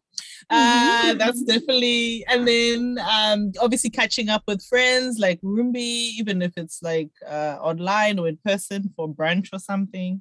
But yeah, a lot of just getting my nails done, just the typical. There's nothing that I do for self care that's very, I guess, different to most people or regimented. This is what you feel like. I mean, the pandemic really sucked because travel is always a good escape and self care for me as well. And Yeah. being grounded for like a year and a half in one place is something that I've n- never experienced. As I said, when I was growing up, used to travel. So it's like, Mm. yeah, this has been the most time I spent in one place uh, without seeing another.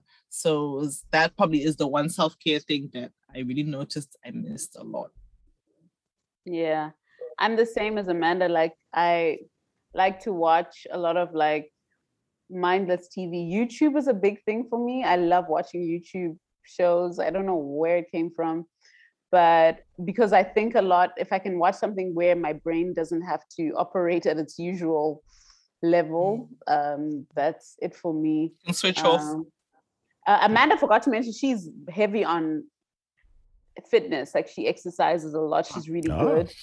Um, Okay, I am- she, I she might she think might of inspire me. self-care. I It think I think of self-care. that You're as- taking yeah, care I know body. when you when you think of it like that. Yeah. So what does she do? Cycling or um, um, what that um what's that um, the Ma- Iron Man race or no? Oh no, girl. Though I just go to the, entered just the gym. Okay, competitions. just No, gym. she- I, she I, does I had to check. She entered yeah, not I. Iron Man. Yeah. But she's really Yeah. focused. She's downplaying it, but she's she's focused. I, Like, I, I she's- could I could tell she's downplaying. yeah, it. She's like- a, she's a focus. So I try workout when I can, when I'm motivated. But yeah, uh, you and I are on the same boat. Yeah. running has been my general thing i i generally enjoy but um um yeah reading uh i don't read as much as i used to for sure um but i enjoy escaping in that way watching series and shows No, for well, sure uh, you got you got to name some series. Can't you can't just say watching. uh drop- insecure Okay. bed starting this in october we we ready um I May Destroy You was a show I really Ooh, enjoyed. this yeah, year. yeah, that- I have to watch and finish. Yeah. I may destroy you. Really, really Mm. good. Uh, clickbait. Uh, just finished Squid Game, like everyone else. I, I want to do a Squid Game episode just Yeah. on Oh, Squid Game. interesting. Yes, yeah, I that'd be. It gave me Lord of the Flies vibes. Like, you Mm. know, like what does humanity become when we are pushed to the corner and there's Survivalists, yeah. to lose? Because I think a lot of Mm. people kind of just freak out. Oh my gosh, it's just really it's disgusting. But for me, it was more than that. It was the psychology behind it. I was Exactly. like, man, Exactly. That, Yeah. that, that's why Yeah. it's it's great stuff. I, I don't know if you saw the Yeah. movie uh, Parasite, the Korean No, movie. I did Yes. not. Yeah. That- oh, I you did should not watch see it, it. Rumbi. It's Yeah. Cor- Cor- Maybe that's people. what I People have been sleeping on Korean stuff. People are Yeah, sleeping. Korean. Because when they won the Oscar, I was like, ah, that's a. It's like okay, let me see what that's about. Then whoa, Paris, Yeah. yeah, it was good. The- So Okay, the- good. so their I- I love social that. commentary that they drop in their artwork Yeah. is like Yeah. "Sma." That's Yeah. Arab people say Yeah. Muntaza. Muntaza. Yeah, It's really, like really good. yeah. So O- Old boy is another favorite of mine. Mhm. It's yeah. It's at the end. Wait, old boy. Uh, there's two old boys. One is the American remake by Spike Lee. I don't know what Spike Lee was thinking. It, it's terrible. That's terrible. Uh, I love Spike Lee, but that's I terrible. won't watch that one. Don't then. watch that one. Watch the original. It's the the But South isn't Korean it one. amazing for me? I think Squid Game, um, Money Heist, is Mhm. really showing us like the world that the Hollywood isn't. There's more to Hollywood. Like Mm. there's more than Hollywood. You know what I mean? Like that, that's really why I love streaming. That's why I love Netflix Yeah. existing. Streaming yes, I don't like the, the yeah, I don't there's the Dave Chappelle thing. I'm not in support of that. But that aside, let's if Netflix had not come out and started with my my Yeah. favorite show is still Sense Eight. I know many people Mm. didn't watch it, and I'm like, you should have. We would have still had it, and I attack people for that. But Oh, um, this because if you watch Sense Eight, Sense Eight, the way that show the the the is is wild. It's wild, but I love it. Yeah, But yeah. it it was one that tried to tackle diversity in a weird way that people I don't think people's minds could compre- comprehend it. And Mm, but Netflix came out and were like, okay, they could have just done, okay, we're gonna do House of Cards, you know, white people only are the stars, white people are the only stories we're gonna be telling, mm. and they would have been fine. But they were like, okay, we're gonna be different because we want to challenge the big houses that 1000%. exist. So Yeah. everybody has stories. Bring everybody's stories. Now you have uh um what's the South African show? Queen uh Blood- Queen Queen uh, Sono, Queen Blood Sono. and Water. Blood and Water. Mm. There's stories from everywhere. We haven't even touched the- Yeah. the African gods, we the mythologies. Yeah. You know, we everybody Mm. knows the Greek gods. We, we everybody knows Greek gods all the time. I'm like, uh, how many gods are in Africa? You can tell Mm. movies from that. You can tell series from that. Yeah. Thousand Amina is coming out this month. Amina is one of the most the most popular queen in Nigeria. In northern wow. Nigeria, but that a woman cannot Mhm. rule where she's from today. That woman took Mm. over northern part of Nigeria, created a mini empire, and a Mm. woman can't rule where she's from today because they found religion. And there's uh, a woman, a woman stay in the house. The president of Nigeria is from that part of Nigeria too, and it's like a That's woman belongs in crazy. the other room, and it's crazy. But if we don't bring these stories out, somebody has to put it out. So the film, cre- Yeah. um, the film Africa Film Festival in uh, Burkina Faso is um, Ouagadougou. That's where they used to have it, but because of the pandemic and the unfortunate situation in Burkina Faso was postponed. There are a lot of creators whose work has been, mm. you know, not recognized. I think French markets has always recognized some of the French-speaking guys, but there's so many. Now Yeah. people are like, oh Masai, oh Masai, we love Lupin. Even though there's only one black mm. guy that is the main star in it. But there's so many ways you can tell the stories because, like I said, black people are not, we're not limited to one, we're not one. and that's the monolith. thing i think that's the most the the thing that's at the core of me and i think us with our podcast is Mhm. layered is that we are not one there's no one black story That's And right. when you can't see your story being told like maybe let's share and you know maybe it can touch someone and feel connect connect someone because i think the biggest m- mistake or unfortunate thing for us as black people we've lived in silos thinking we are the only ones going through these experiences and living this you know reality but when you start sharing it's like man it's not only me and there's power and Mm. support and understanding and holding hands and saying like let's go forward like there's more to it Yeah. so i'm you know i think we're living at such a beautiful beautiful time because we are also at the age where we've seen what it was without and so we can Mm. appreciate having That's right. um it's it's amazing yeah it It really is. is, So you, you just mentioned, you know, we kind of jumped ahead, and well, since we already started mentioning it, you know, I failed to mention in the beginning. I, I'd mentioned that you guys are content creators, but I didn't mention what content you were making, which was another Yeah. error on my part. So forgive me for that. But you guys have an awesome podcast called It's Layered. So yeah normally I do a plug-in at the very end of the episode, but we, we're already here. So let, let, let's go ahead and talk about your fantastic podcast. How did you guys come up with the name? How do you guys decide to get started with the podcast and bridge the gap between two continents, different time zones, and make something as awesome as your podcast and bring it to the world? Well, thank you for um, saying that it's awesome. it's really lovely to hear for It us. is, Obviously, it we're. Still, we're still getting used to uh, knowing we actually have a working and thriving podcast.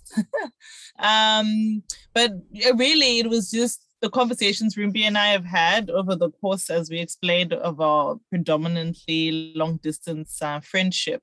Um, and we know you just think to yourself, well, do people relate to some of the things we're going through? Maybe we're not alone let's d- let's really delve into it i mean we've talked about so many topics on this episode itself but each of them is almost like we leave it there but we don't actually get to go really deep, obviously time allowing so i think this was our chance to just geek out and like really get into the nitty gritties of different topics that have um, we have come across as women, as Black women, as women not living at home, as women trying to hold on to our heritage, but also seeing a brand new world. Um, and yeah, so the name It's Layered obviously came about in this actually describes what we're talking about, right? Everything we talk about has layers to it. So yeah that's really how that all came about. Yeah, we- anything we you would want to just add? yeah, we would just say things like, "Oh, it's so layered," and we'd have these long conversations, our catch ups, just as friends, honestly, like talking about so many things and feeling like this. Oh, it can't only be us, and Mm, you know, just throwing out the idea, oh, we should start a podcast, and saying it a few times, I think, and then.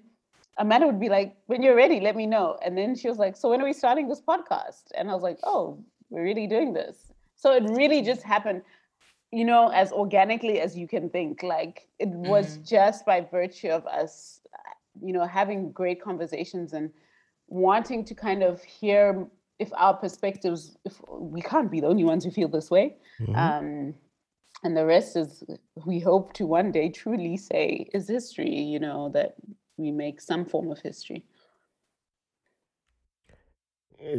You guys are not the only ones who feel that way. I enjoy your content, and I believe others do. And I'm glad that you guys took that step of putting it out there because that's mm. the thing that holds a whole lot of us back. You know, I should Mm. begin, or maybe I wait until everything is perfect. You know, mm.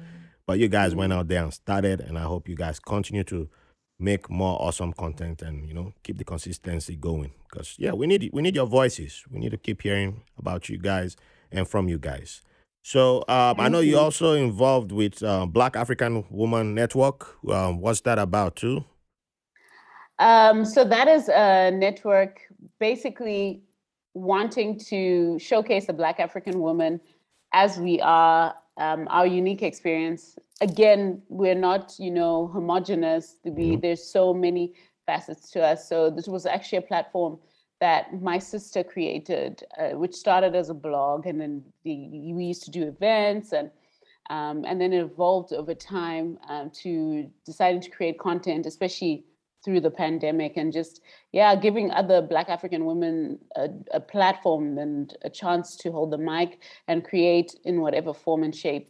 And so we were asked to create some content for them um, as it's layered. Um, and yeah, we just finished a special Oh. on their YouTube uh, uh, YouTube uh, channel. Sorry. okay Um, and yeah, it was just talking about a lot to do with relationships, relationships with others, relationships with ourselves. We talked about, we had a panel of women and uh, an- another panel with some gentlemen talking about expectations. It was called Layered Expectations. Um, expectations around relationships, dating, finances, whatever it may be. So it was really, really insightful, and uh, and we really enjoyed being a part of that. Yeah. Fantastic. I just thought of someone who um, she fits your interest in YouTube videos, and I think she also qualifies for the Black African Woman Network. So I will definitely connect you with her. So and, and any other person who I think of, I will connect you with them too. So beginning to wrap it up, I appreciate both of you giving me your time. I know it was um, a a lot you guys had to sacrifice to give me this awesome episode. So uh, two fun questions we have to go to. I always give every guest these questions, and I would love to also have you guys back again, maybe for the Squid Game episode. Well, as we call it, every black, every, Yeah, we- we every, got- we every got black person in America says Squid Games. That's how I say it now. I, I've, I've, I've had to catch myself. I said, "Oh, Squid Games," and then I was like, "Wait, why I say Squid Games?" Then somebody said, "You're black." I said, "Oh, yeah, I guess it's a black thing." so, so um, let's say I come to Prague or Melbourne. No, I've never been to both places, but I arrived there now. What's the first thing you say I have to eat? Svíčková. Mm. It's uh, a traditional Czech meal. It's uh, dumplings with uh, sauce and with meat. Um, and you can have it, uh, sometimes they put like cranberry sauce and cream on top. It's very typical classic meal. Oh, okay. Dumplings. You have to have something with dumplings. Oh wow. Okay, I'm I'm down. Definitely down with that. And Amanda. Amanda's like, what? Melbourne is so. Yeah. What do this is begin? this is a culinary capital, so Yeah. I don't even know whatever you want is what Uh, you no, can no, no, no, no, like, no. What. Amanda? Um, I'm there's nothing. coming. I came straight to you. I, I just arrived in Melbourne. You picked me up. You're like, I'm like, Amanda, let's do this. What? I gotta eat. I'm hungry. I did not eat on the plane for some reason. I don't know why. I'm hungry. I'm famished. Feed me. I'd probably take it to a Brazilian steakhouse. So if you're not a meat eater, then ooh, that might be a problem. Oh, but if you want to know where I would take you, that's Yeah. where I would take you. Argentinian or Brazilian steakhouse. Argentinian or Brazilian, and those people gonna start fighting now. Like, uh, yeah, yeah, why shouldn't pick Yeah. our country? Pick me first. Yeah, yeah. So they Argent- like each other. Argentinians and Brazilians go after Amanda. You know, she, Yeah. she couldn't even pick one of you. She, she, she. I'm yeah. ready for the smoke. Start the fight. okay. Start the fight. I like your meat. uh, but yeah, there's so there's so much here. Like really, every day you can wake up and go and get. so, which one is your favorite, though? Uh, my personal favorite is actually so dumplings. So Oh, uh, okay. Chinese cuisine, yeah, or or sushi, Japanese. Oh my god! well. Look, I don't want to start I World War One. What is I'm a- going on? You- got- I'm a foodie. I like it I'm a all. foodie Give it too. to. I'm a foodie. I don't I don't pick sides. I I'm very Okay. like my husband's always saying it's easy to take me out on a date because for a girl I'm I'll eat anything. well, that, that that's kind. He can take me out on a date too. I'm like that. Too. I ain't gonna lie. Mm, mm. I'm not picky. I'm not picky at all. I'm not picky at all. So I can't All give you one answer. Okay, so the final fun question. Um, I know both of you, you might not want to admit it publicly, but I, I'll go ahead and admit it on your behalf. You both dance. You know, you got the moves. It's obvious, uh, you know, because from your voice I can tell. How is So- it obvious? It's obvious. Don't worry. We've also Eh, mentioned it on our podcast. Eh, eh, every, every, everyone who's appeared on my podcast, you got the moves. That's why you're here. Okay, we don't we don't bring moveless people here. oh, so- oh, rhythm, rhythm. Yeah, you got the rhythm. Yes. So I need you, eh, and this is not even enough time, but I need you to dance for at least one hour. Give us three artists that will keep you dancing for an hour. And you, can't you can't be cheating by giving us Beyonce or the Drake. No, no, no, no, no. That's American. Stay stay. We have, I'm I'm doing the Trump thing now. I've built a wall. Don't come inside. We can't come into our wall. Give us from your give us from either your place. Give you you, you have your artists. Give us your the ones we don't. You know, give give us something. Yeah, yeah. So For yeah, an hour. yeah. It would have That that's too, even too little because I'm pretty sure you guys. If I say if we do the party now, you guys will dance like five hours straight. Me, I'll, me, I'll be. Ah, I'm, I can't. I can't. I'm spoiled 30 for choice. I'm spoiled for choice. So I'm obviously I'm Nigerian at heart when it comes to Hey. my music. So Mm. Nigerians are really uh, I would colonized definitely have to have Burna up Oh in my there if I want to dance boy, for an Burna hour. boy again. I would have to have Tiwa Savage up in there if I want to dance for an hour. This is serious. From Zimbabwe, I would have to have Jah Prayzah in there if I want to dance for an hour. From South Africa, anything by DJ Mapolisa, I would dance for an hour. That's Okay, So wait, do I those are I my know DJ Ma- wait, why, what you say his name is? DJ Mapolisa? Maphorisa. Mapolisa. Mapolisa. Okay, I think I have that DJ in my on my play. My playlist DJ has people- Police, I guess it would translate into uh, something Ah. maybe. I might have that He- DJ. Is I'm a piano or Yeah. okay? Those I might have guys. like I have a lot of I'm a piano. So Mm. okay, so Tiwa Savage and uh, He's making notes. He's like, Yeah, Add to your Tiwa. Burna. Uh, You, you know, Burna Boy, Burna Boy and myself live in the same area. He's from my, he's Port he's a Port boy. it's from your state. It's It's a Port like Lucky boy. We, we, Dube we, and we are me, both Port right? Harcourt boys. It's Yeah, like me and he's- Lucky he's- Jube. My Exactly cousin. right. Well, well, well, well, I, I, we won't go that far. We, won't go, we lived in the same estate. He's your boy. If I, if I hadn't He's left your Port Harcourt boy. in 20, 20, 2007, we probably would have uh, crossed each Been other's paths. But, yeah. uh, Mm, mm, yeah, mm. yeah. It- we, we, we have our personal Oh. beef. We have our simple beef. How beautiful is Afro beats though at the moment? Yeah, like these kids amazing. are so lucky, like to actually go to a club and like dance to music from where you're from. Oh, Yeah, that would that's just amazing. Mm. Yeah, I, I, I, yeah, I can't go to clubs anymore. I don't do clubbing. It's, uh, I do But my you clubbing. can't go at to home. clubs anymore. If It, you it's were too- to it's- go it gives to me one- headaches. And I don't like standing in line for when I'm paying money to get in. Why, why I gotta stand in I line? must say, American clubbing is a bit ghetto. It's What? different. It's a different world. What? Yeah, you guys, you guys are I mean, segregated. oh. Like you're very much like if you don't have money, then it's not a good night out. Whereas I don't know, Yeah, everywhere I, else I- in the world, I don't think I've, they're, I've, I've gone to, chill. uh, if if you take me to a club now, you're like that booth life you guys have. That booth life. Uh, Ah, boot life. Oh, I thought it was bougie, but um, okay, well. yeah, that's what I'm, I think it's yeah. I don't know. In America, it's just Let me let me Right. call the White House now. We need we need to ban Australia and we need to ban some more countries. Not give them visas Yeah. anymore. All this. you Nah, said I- you said when you land in Melbourne, where should I take you? Or maybe I'll take you out instead of taking you to dinner. I'll take you clubbing. No, ser- Proper club. seriously, I do get headaches from over loud music. I, I don't, I don't do That's concerts. fair. and all that. That's Yeah, fair. so- Festivals are nice though. I yeah. like a good festival. eh, As far as the music is not, I'm not too close to the music. Uh, yeah, I'm, I'm fine. But uh, I don't do concerts. I don't. If I do concerts, it has to be like a closed, like an indoor, like them. Intimate. Not like them crazy boom, boom, boom, boom, boom. Stadium, Yeah, yeah. yeah. yeah. I think Nigerian parties are enough for me. You know, we we play our Makossa. I feel like. Zimbabweans are the little brother to Nigerians in terms of party life. Like we Mm. can't pop bottles quite the way Nigerians do, but we know how to have a good time. Like we know how to. The best partying I've done in my life is Zim, with Zimbabweans or like Zim parties. Like I will give us. Zimbabweans would, would take a loan to just throw a party and get broke afterwards. Something like that. Well, wow. No, but it's not And, even uh, the popping bottles thing. I'm just talking about just like the energy Yeah. and the, the, the, the Yeah, okay. And don't know music it is. taste as well. Yeah, It's yeah. varied. We've got the swag. We got the swag when it comes Oh, to yeah, like, we, we, we, we do good got the swag, and then we'll be crying afterwards. Because I almost did that when I Mm-hmm. was supposed to get married to a Nigerian. You go get that loan. And my cousin said, Yeah, yeah, go you take Mm. a loan, 50K, and then go. I said, How I pay? Okay, We'll that's why I said we're the little brother because you guys take it to another, Another level, right? Yeah, you, Yeah. you can't touch Nigeria on that one. Okay, Yeah. but that being said, Rumbi, your music. Rumbi, yeah, I was like, yeah, You, Yeah. you, you're postponing your music. I was like, uh, you think, No, you think not I'll at forget? all.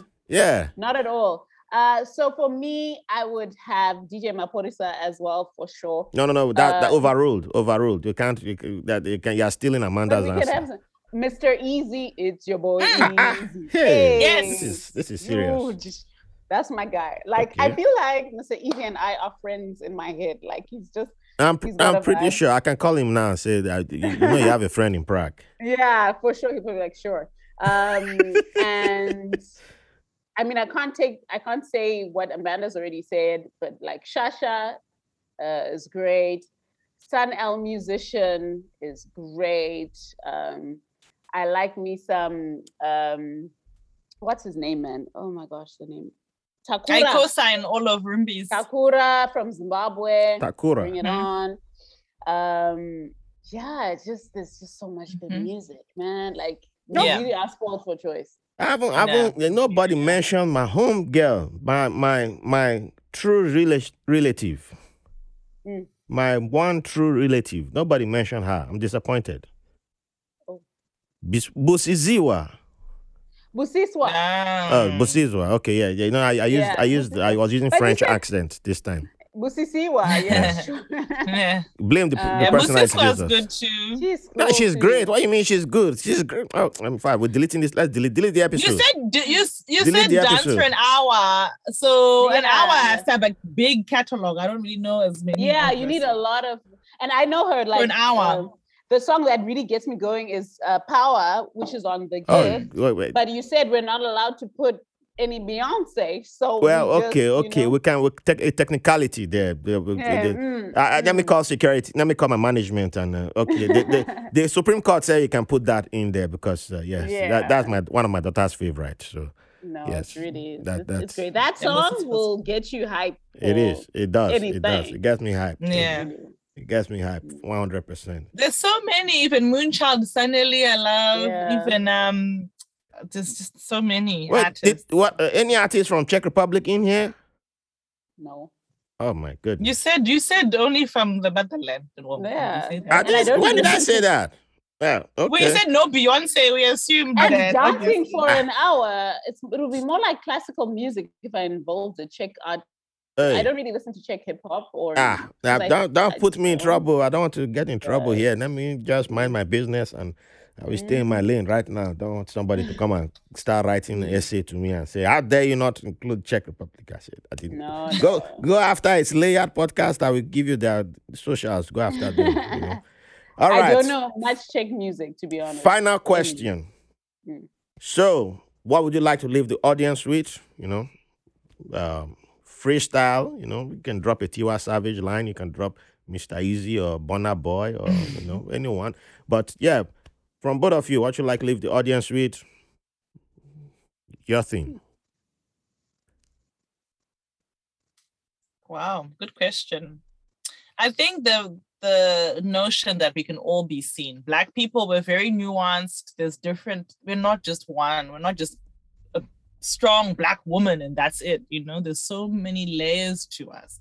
And we should celebrate all those layers Mm, and consider them and get a chance to, you know, talk about them. And I think um, I just want our listeners to always remember that when you're dealing with someone who's of color or who's black, especially, that we're not what you think we are. You know, there's Mm. so many more versions and and um, I mean, there's so many countries in Africa, and we shouldn't just be painted as one. Yeah. Mm. Um, and I think now we're getting to get in this new space where we're celebrating that that each country is different, and each country is to be um, um, celebrated for its differences.